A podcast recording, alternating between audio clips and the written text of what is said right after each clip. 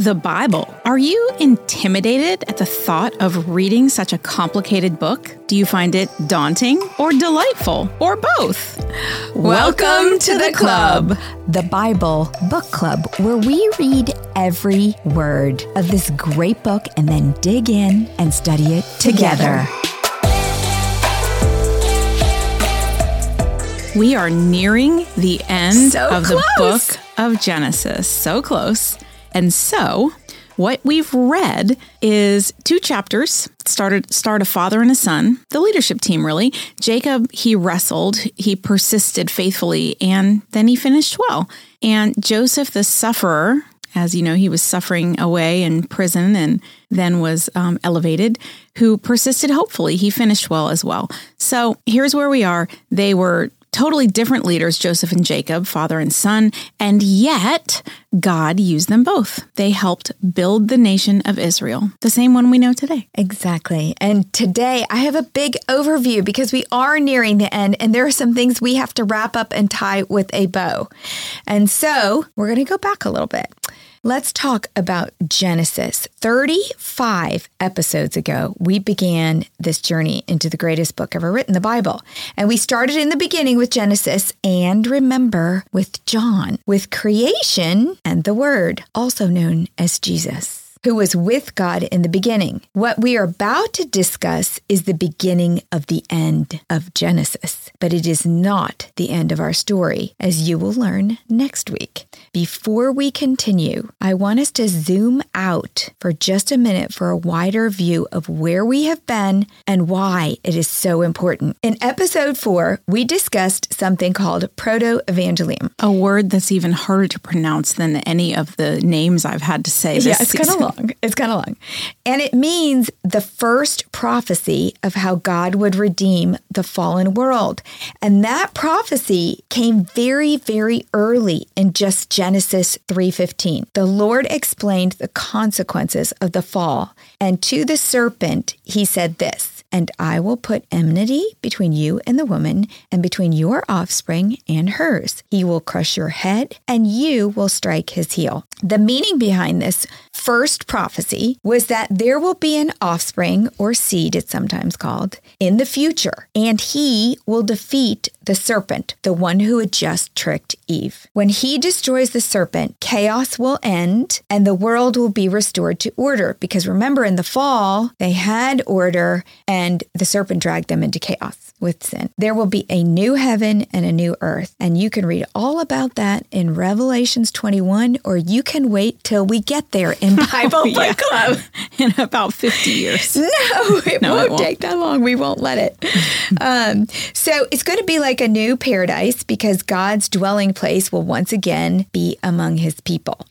This verse in Genesis 3:15 is the origin from which all prophecy stems. And this verse provides hope for a future savior and eternal life in that new heaven and earth. Now, the story of this savior can be found in the New Testament, but God's plan and prophecy for the coming savior starts in the Old Testament, way in the beginning. This is why the Old Testament is crucial to understanding the New Testament. The Old Testament provides the foundation for understanding God's purpose and plan to save us through this one seed, Jesus. Just like a foundation of a building is concealed, it's still essential. And the New Testament, the part we see most often in church, builds on the foundation of the Old Testament, detailing the life of Christ, the plan for the church, and a picture of what the world will look like when God has restored it to order. Yeah, and I think sometimes the Old Testament, we've talked about this before, it's daunting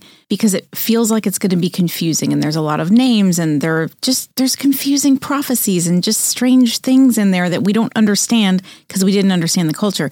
And that's really why we created Bible Book Club because we want to hold your hand and we want to walk you through this and we're going to make some connections for you so you can really see the tangible evidence that this is the foundation of the faith. And no, we're learning as we walk through it too, because although I've taught this before, every time I study it, I'm like, oh my gosh, how did I miss that last time?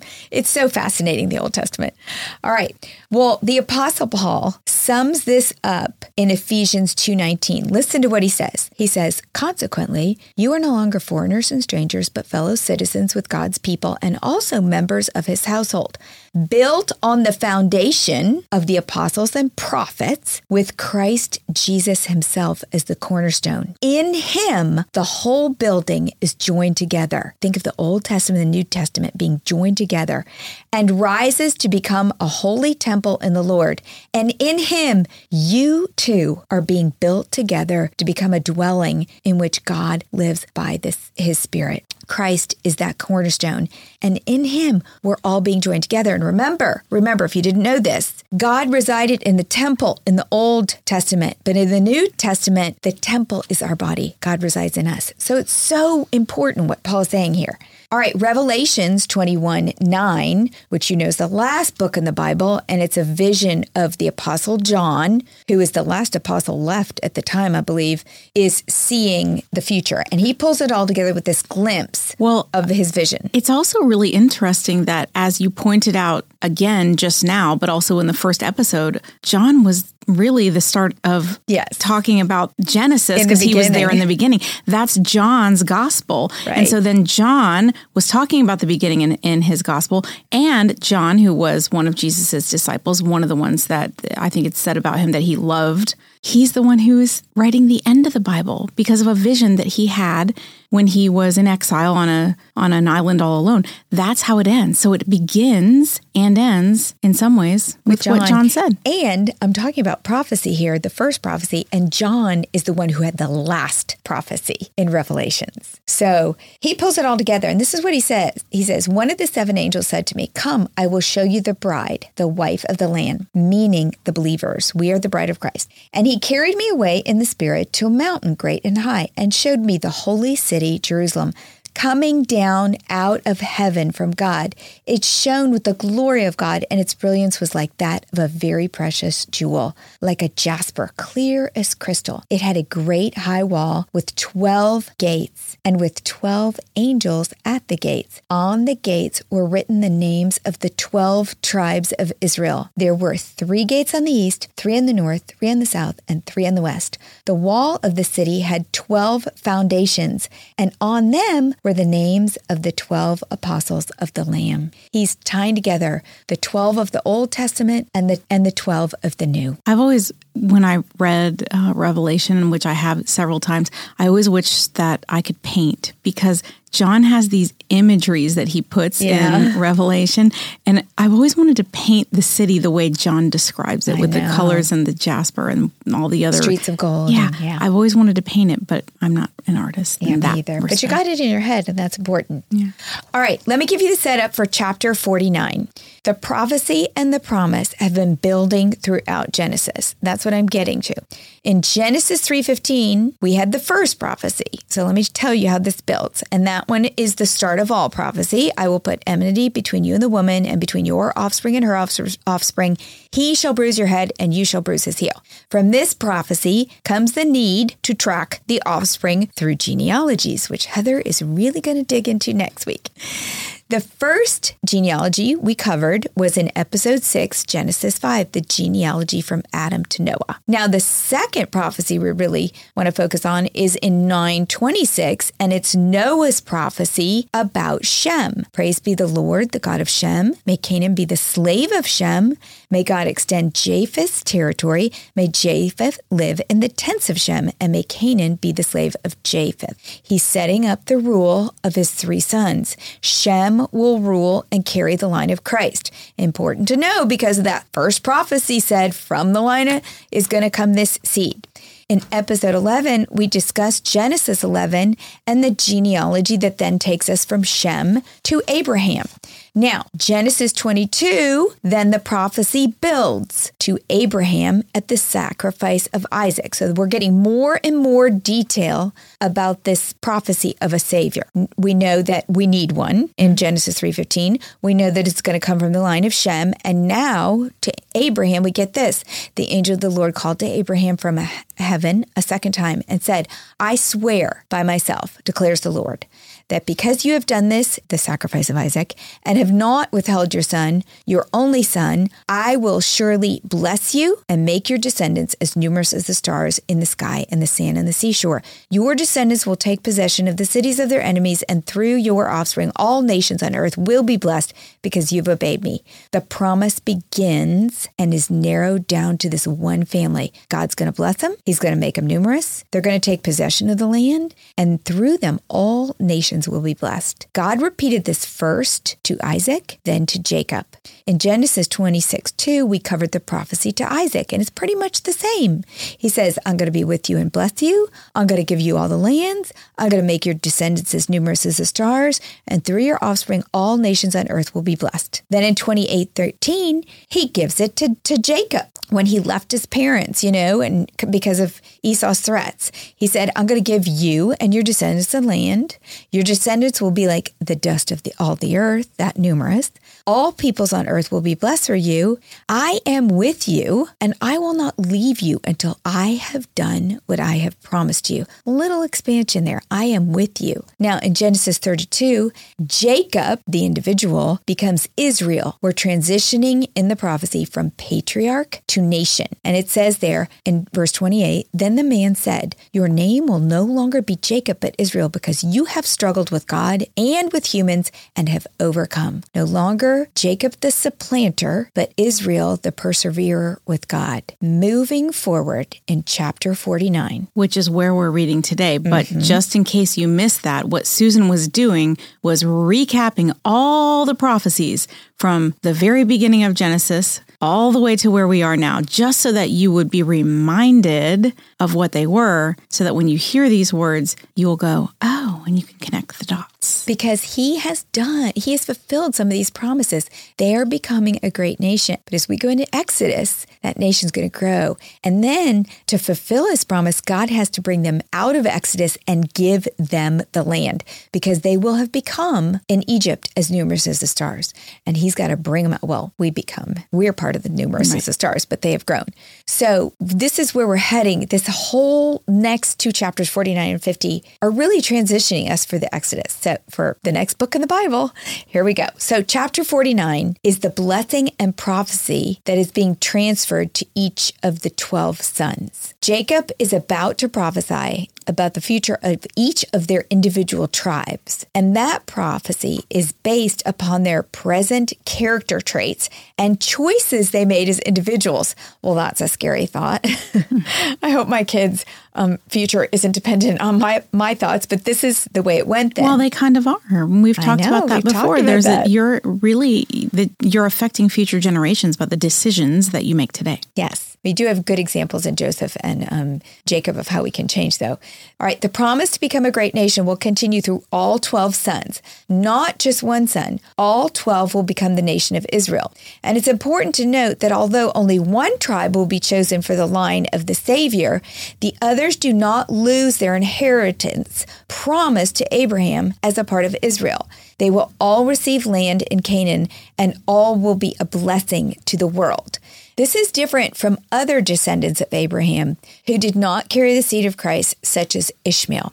So, because all of these 12 are Jacob's sons, he's not choosing just, God is not choosing one son anymore. He has made them a tribe. They have to become a very large and great nation. So, he's, you can't just do that in one son.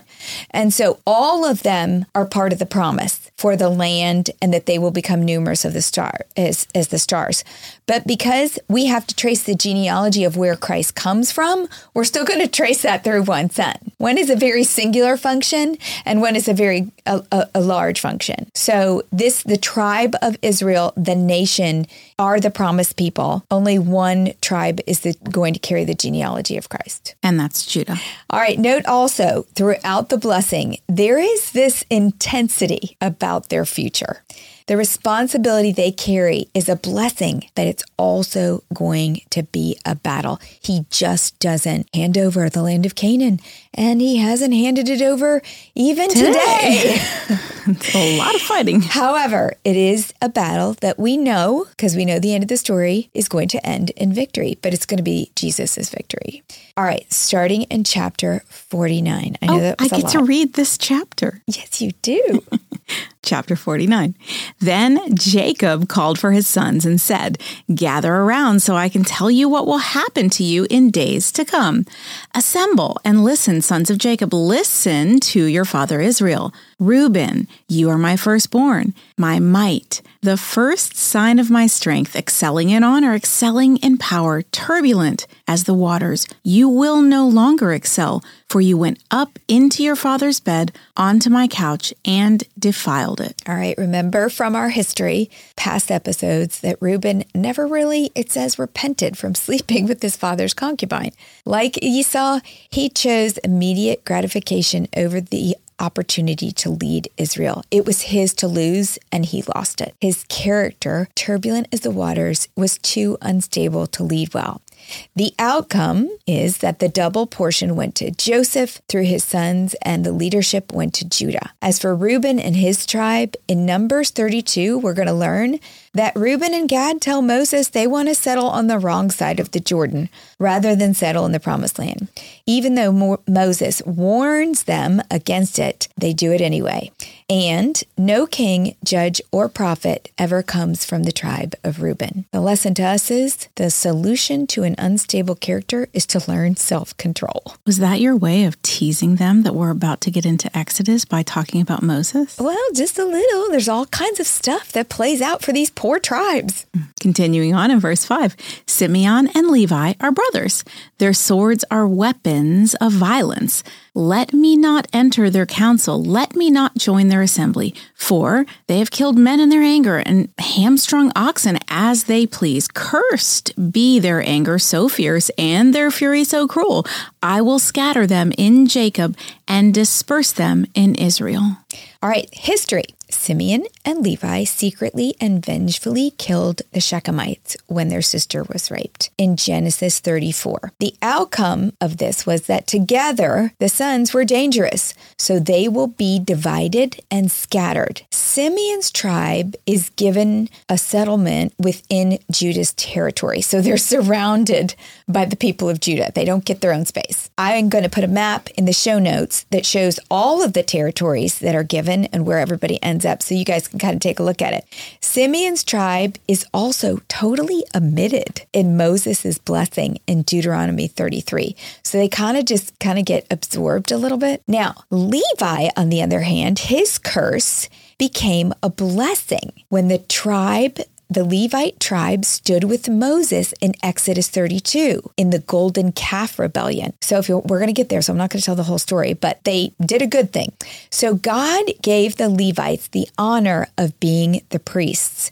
They still will be scattered as the original curse indicated, but their presence throughout Israel would be a blessing to every tribe because they take position in key cities throughout all the tribes to be the priests for those tribes.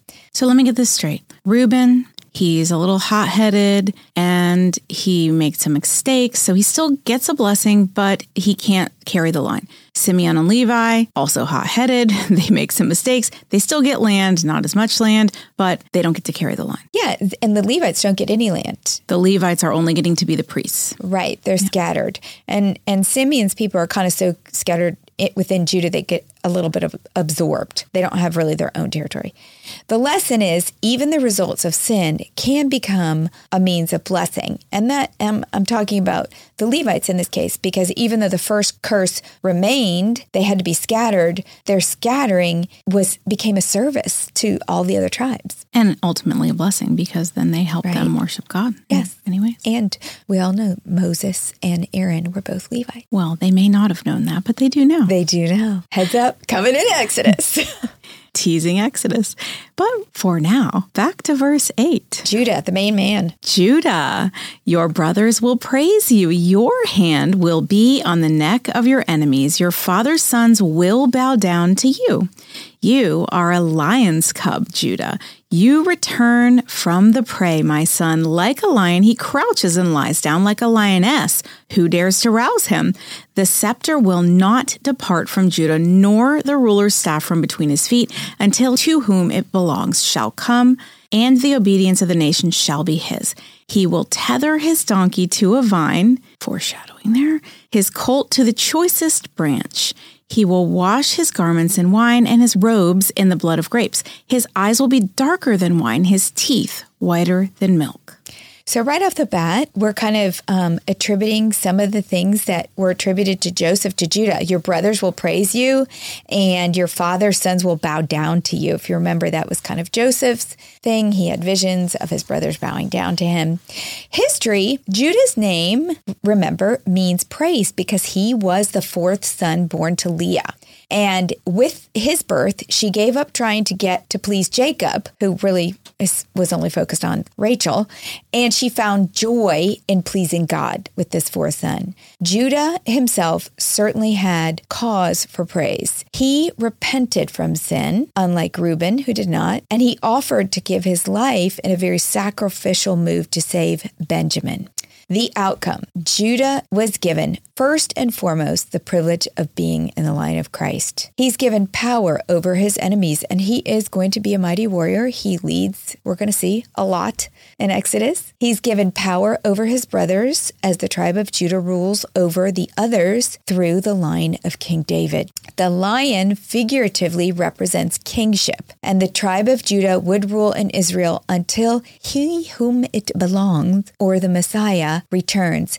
It is actually why the Jews are called Jews. It comes from the word Judah. So now all Jews are kind of named after this one tribe. Verses 11 and 12 refer physically to the portion of land Judah was given, the wine district in the south, and it refers symbolically to the nation of Israel as the vine which God has planted and which we Gentile believers are grafted into. Today we call Hebrews, like I said, Israelites or Jews, which is short for Judahites. Well, does it also foreshadow Jesus? Because that was what came into my head as I was reading yes, it. Because he it, yeah. goes tells them to go get the donkey, and they yep. probably think he's really crazy, but it's because of that verse. Yes. Yes. The lesson for us is that God doesn't require perfection. Judah the man was not perfect. Remember the whole Tamar story. But he does require repentance. All right, next on to Zebulon. Zebulon? Verse 13 Zebulun will live by the seashore. Oh, I like Zebulun. I love the seashore. and become a haven for ships. His border will extend toward Sidon. All right, not much there for Zebulun. History. This is a physical reference of the land the tribe of Zebulun would inhabit by the sea. The tribe settled near the Mediterranean Sea and the Sea of Galilee. Outcome because it was also a prophecy of the future, the area was a haven, a place where Christ performed many miracles. It was a quiet dwelling place for troubled souls. See Isaiah 9 1 and Matthew 4 13 for more on that. Moses spoke highly of this tribe in Deuteronomy 33 18, and the tribe received honor in Judges 5:18 and 1 Chronicles 12:40. So they are mentioned a lot in the future. Lastly, 11 of the disciples of Christ came from Galilee, which is also a territory in Zebulun. That's an interesting uh-huh. fact. Mm-hmm. Not apostles, 11 of the disciples. So don't think all the apostles came from this area. The lesson for us is that God uses those with a gift of hospitality. Are you a haven for others? Continuing on in verse 14. Issachar is a raw boned donkey lying down among the sheep pens. When he sees how good his resting place is and how pleasant his land, he will bend his shoulder to the burden and submit to forced labor. All right, the history on Issachar. He received a small but fruitful territory. The outcome is it made life easy and was he was too lazy to withstand encroaching enemies. He got kind of, you know, just accustomed to ease. However, in Deuteron- Deuteronomy 33:19, it states that this people will summon people to the mountain, which is an interesting prophecy because the Sermon on the Mount was given in Issachar's territory. Yeah. See, you're making all these parallels. It's so fun. The lesson for us is that to those who much is given, much is expected if you don't get lazy. But if you do, you lose the blessing. If you do, could you could run into problems because other people will come in and take over your territory and you'll be too lazy to kick them out. Am I wrong about this? But I feel like there wasn't much talk about Issachar. So remember, the first four we covered heavily because they were um, Leah's boys. Right now, we're covering the maidservants, and they are to a mm-hmm. certain extent lesser tribes in some ways. It's really Leah and Rachel's tribes that are prominent. Got it. Moving on to Dan. Verse 16 Dan will provide justice for his people as one of the tribes of Israel. Dan will be a snake by the roadside, a viper along the path that bites the horse's heels so that its rider tumbles backward. I look for your deliverance, Lord. Yeah, so the lessons are don't be a donkey, and you really don't want to be called a snake either. Be, be So, careful. how do we avoid that, Susan? Yeah, but be a lion. That's a good thing. All right, the history on Dan. Dan is the first son of Rachel's maid, and Rachel named him Be Judged because she felt God had judged her situation and blessed her with a son through her maid. Remember, she just was really of, jealous of Leah up until this point. The outcome Samson was the most known judge in Dan. and That's from Judges 13 through 16. However, he too was unstable. A snake by the roadside refers to Judges 18, a time when the tribe of Dan led the way in corruption, resurrecting the worship of the golden calf. Dan's corruption continued until their captivity. It is possible that Dan, the oldest of the four maids' sons, was the leader of the evil that Joseph reported to his father in Genesis 37. Remember, Joseph kind of got in trouble with his brothers because he tattletaled way back when, when he was like 17. In Numbers 10, Dan will be the last tribe in the march and the last to receive his inheritance in Joshua. So he is not thought highly of. To make Dan's story sadder, there is a total omission of the tribe in First Chronicles genealogies and in Revelation 7. This mixture of good and evil may be why Jacob declares, I look for your deliverance, Lord. Like, Lord, this kid's making me crazy. He's either really good or really bad.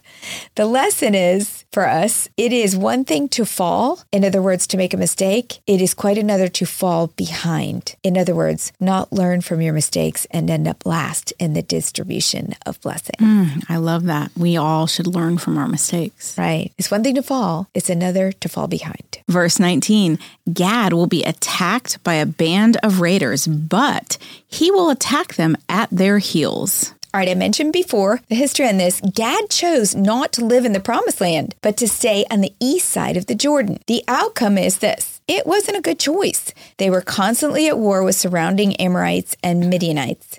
But it seems that Gad fought hard, and some of Gad's victories are recorded in 1 Chronicles 5 and 12. The lesson is press on toward the goal to win the prize for which God has called you. Philippians 3:14. Because who knows what would have happened to Gad had he pressed on and said, "I am going to go to the promised land," instead of taking a look around and going, huh, "I think I'll just stay here." And having to be attacked and Yeah. attack people all his life. Yeah. Good lesson. Verse 20 Asher's food will be rich. He will provide delicacies fit for a king. History Asher means happy, and God blessed Asher with a fertile territory. My The- son Cody was almost named Asher. Oh, I like it. The outcome Happy Asher took over peacefully and was so content he never drove the enemy out of his territory. However, he did use his riches to provide for the temple in Solomon's time. And in Luke 2, the prophetess Anne was from the tribe of Asher. I don't have any lessons for us on that one because I like food, so I would have been happy too. Verse 21 Naphtali is a doe set free that bears beautiful fawns. Naphtali means my struggle. And the outcome for him was this. This one little sentence possibly refers to Barak, who in Judges 4 struggled until encouraged by the judge Deborah. He then broke free, leading his people, and won against a mighty enemy. So Barak was from the tribe of Naphtali. Verse 22 Joseph is a fruitful vine, a fruitful vine near a spring, whose branches climb over a wall. With bitterness, archers attacked him. They shot at him with hostility, but his bow remained steady, his strong arms stayed limber because of the hand of the mighty one of Jacob, because of the shepherd, the rock of Israel, because of your father's God who helps you, because of the Almighty, who blesses you with blessings of the skies above, blessings of the deep springs below, blessings of the breast and womb. Your father's blessings are greater than the blessings of the ancient mountains, than the bounty of the age old hills. Let all these rest on the head of Joseph, on the brow of the prince among his brothers. I wish you could see this in writing because Joseph gets like twice twice the words of everyone else. And you could just see Jacob elaborating here because I think in his heart, you know, he thought he was marrying Rachel and he wasn't. He ended up with Leah that night, his his wedding night. And I think in his heart, Joseph is his firstborn because mm. Joseph is the firstborn of the one that really should have been his first wife. Does that make sense? Mm-hmm. And you can tell if Jacob had his way, he probably would have given it all to Joseph. The blessing, the birthright, the, the whole seed. the everything. But he's faithful and he saw Jacob is faithful and he saw God's plan and he was obedient to it. But he couldn't help just, you know, w- waxing and waning a little bit on his beloved Joseph. But I think Joseph still played such an important role in all he of this did. because without Joseph, none of them probably would and have survived. It, it, was Joseph who brought him joy in his final 17 years mm-hmm. when he mm-hmm. was reunited with him. So, the history here that this prophecy is referring to is Joseph's archers, it referred to, were his brothers and Potiphar, the ones who tried to shoot him down. Joseph's strength came from God, the mighty one, the shepherd, the rock of Israel. Jacob sees that God's hand is on this son. The outcome is that Joseph did lead a fruitful life that was so abundant, it climbed over the wall, is what it said, blessing not only his own family, but blessing Pharaoh and the Egyptians too. He was so fruitful. The outcome also was that the firstborn portion of a double inheritance was given to Joseph through his sons Manasseh and Ephraim. We covered that last episode. But Jacob could not give Joseph the kingship or priesthood. Instead, he blesses him with excessive fruitfulness. Joseph's blessing, the last portion of this, were many, but can be placed into two categories. Jacob gave earthly blessings. He mentioned the skies above, which is rain, the fertile land from the springs below marriage, children. And, and J- Jacob also bestowed on Joseph eternal blessings. The reference of ancient mountains and age old hills imply blessings greater than Abraham's, even greater than Isaac's, and greater than his own father, Jacob's.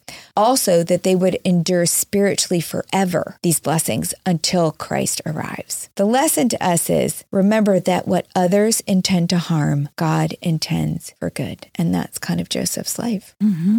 Verse 27 Benjamin is a ravenous wolf. In the morning, he devours the prey. In the evening, he divides the plunder. This is a violent prophecy for another favorite son. But then remember, Jacob didn't get to choose these prophecies. The outcome in Judges 20, the Benjamites are very wicked. In Chronicles 8 and 12, their skill at war is used for great good. Saul and his son Jonathan were both evil and good Benjamites. Paul of the New Testament was a Benjaminite who wrought evil as Saul and good as Paul. Remember Saul? That's it, a tongue twister. I know Saul becomes Paul. Remember God changes his name. So Well, we haven't read that. So but he was not evil remember. and he was evil and then good. And the lesson here is that there's redemption for even the wolf. So the Benjaminites have this history of being both very bad and often very good. Oh my goodness. So you're talking about Saul, who was the king before David, and then you're also talking about Saul, who became Paul. Paul. They're two different Sauls. I'm so sorry. It's very confusing. There's Saul of the Old Testament and Saul of the New Testament. What's in a name? Verse 28 All these were the 12 tribes of Israel, and this is what their father said to them when he blessed them, giving each the blessing appropriate to him. God used all of Jacob's sons together as a unit, the nation of Israel, in his plan to bless the world and restore us to order through his son. He used them in sin and obedience, in their weakness and strength. He redeemed them as he redeemed us they were the people of God then, as we who believe are the people of God today. As you ponder Jacob's sons, which one do you most identify with? Well, that's a hard question because I might want to identify with some, but if I'm being honest, I might identify better with others. I try not to be the hothead.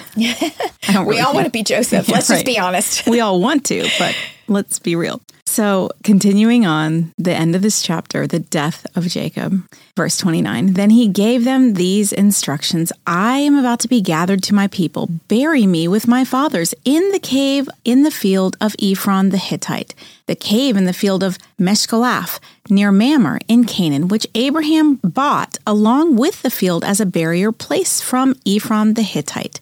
There, Abraham and his wife Sarah were buried. There, Isaac and his wife Rebekah were buried. And there, I buried Leah. The field and the cave in it were bought from the Hittites. When Jacob had finished giving instructions to his sons, he drew his feet up into the bed, breathed his last, and was gathered to his people. I love in Hebrews 11 when it mentions Jacob, it says he worshiped and he leaned on his staff. And this is how I picture him at the very end. He struggled, wrestled, overcame, raised 12 sons while he had four wives. I mean, I don't know how many daughters he had, and I don't know how many grandchildren, but he fought to the end. And finally, he was at rest. What a patriarch. We have just put one show note. Check it out. It's a map, the tribal allotments of Israel.